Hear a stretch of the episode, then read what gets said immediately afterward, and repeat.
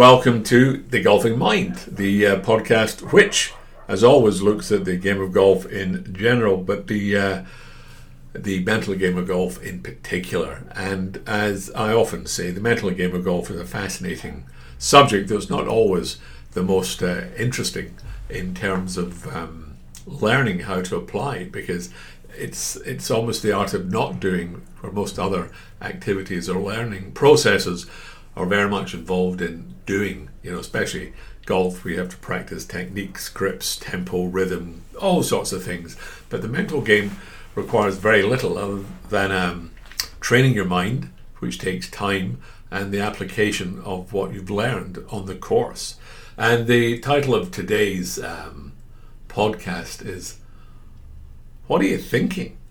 It's a great expression, that isn't it? You, you're playing in a, a four ball, better ball, and your, your partner's put it in the water. It's a par five, and you decide for reasons that will be explained to you later in your life. Well, maybe I could take my three wood, carry 210 yards of water to this elevated green, and stop the ball. And um, that's a rush of blood to the head, or um, some other moment of delusion, and you pick out your three wood, you step up there, and you hit it very firmly into the water uh, with the ball not getting above six feet off the ground. And your partner looks at you and says the immortal four words, What are you thinking? Or what were you thinking?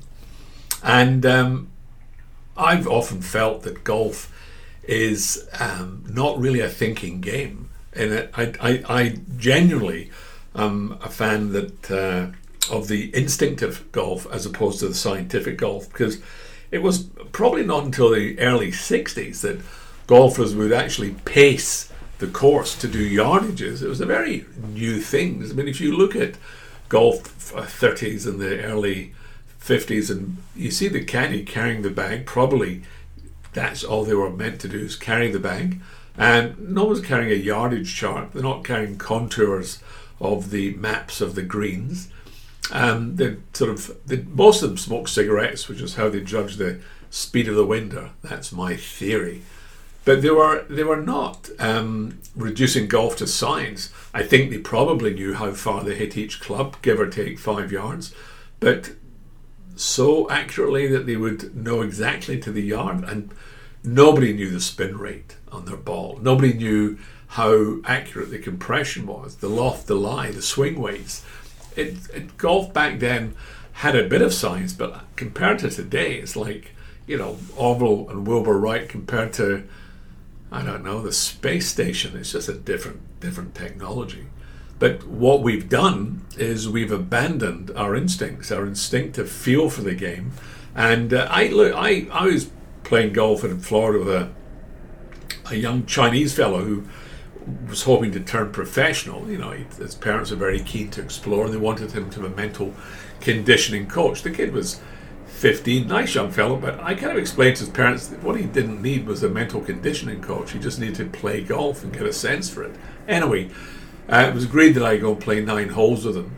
And I remember we got to the, I can't remember which hole it was, the third or the fourth, and as he did with every shot, and I'm talking about every shot, off the green. He got his yardage chart out. He got his um, sorry laser gun out. And I said, "What are you doing?" He said, "I just want to see how far the flag is." And I said, "It's 174 yards." And he said, "How do you know?" I said, "Well, that's just what it is." Now I better fess up here. It was a, it wasn't a total guess, but I knew it was somewhere between like 165 and 180, and the position of the thing. But I, I, I it was a, it was a guess, but it was my sense, it was my feeling. And he flips up his laser gun, hits it, and he looks at me like a double take and goes, How did you know that? Well, in, in Scotland, we call it the uh, SHE, the Scottish Hairy Eyeball. And I think that often in golf, we've stopped trusting our instincts and we rely very much on technology. And my argument for the average golfer is look, I can't hit a ball 100 76 yards to order. Uh, the best 10 pros in the world would struggle to hit it to that exact number. They'll be better at doing it than anyone else, but it's it's hard to do. So if you're a 21 handicapper and you're standing with a five wood or a six iron, getting your laser finder out might give you confidence, but it probably is. I'm a great believer is is in um, playing what you feel. I often say to my partners if they say, "What should I hit?" I go, "What do you feel? Play what you feel." Now, sometimes it's spectacularly wrong, but it's generally hit with more confidence. We've often had a situation where the the laser finder or the yardage chart says one thing and we feel another, and then we're conflicted. So, this ability to trust our instincts. When I wrote my book on putting, um, I had five or six golden rules for putting. Was it five or six? Well, I can't remember. I better read my book again. Actually, I think it was seven. Seven's a good number. But I can tell you some of the golden rules. I, I definitely can promise you I remember these. Number one, trust your first read. Trust your first read. Now, you may read it again and again and then decide against it, but nine times out of ten, your first read will be right. And the reason it's right is your brain, that wonderful bit of beige matter kept in your noggin, um, has got a processing power that would put most computers to shame. It sees it, processes it, and gives you the answer that it feels like it just popped into your head. It didn't just pop into your head. You calculated it in, in, in an amazing amount of time. And this ability to, in putting, number one was trust you read. Number two, trust your stroke. So that is one of the reasons when I'm in a putting um, situation, I don't take a practice putt. Uh, when I'm at my ball, I'll take a practice putt off the green to just get a feel for what I want to do. But when I walk up to the ball, I will place the club head behind the ball, and I've not taken a practice swing of any kind because I believe my first pass will be the closest to the right amount of feel I need. And that's going to be me getting out of the way of my brain and trying to control this club head speed. And that requires no thinking. It doesn't require me thinking, I need to hit it just this hard or that hard. So the question I have for you today is what are you thinking? When you step in the first tee, what are you thinking? What are you thinking when you have a four foot putt to win the match? What are you thinking when you've got a bare line of bunker? And I will wager, whatever it is you're thinking, it's probably not helpful. I know some of you will be listening to this podcast going, No, Robin, I'm very positive.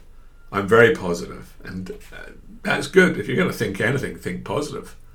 But I would argue that once you've looked at the shot in hand and decided what you want to happen, I try and think of nothing at all absolutely nothing at all.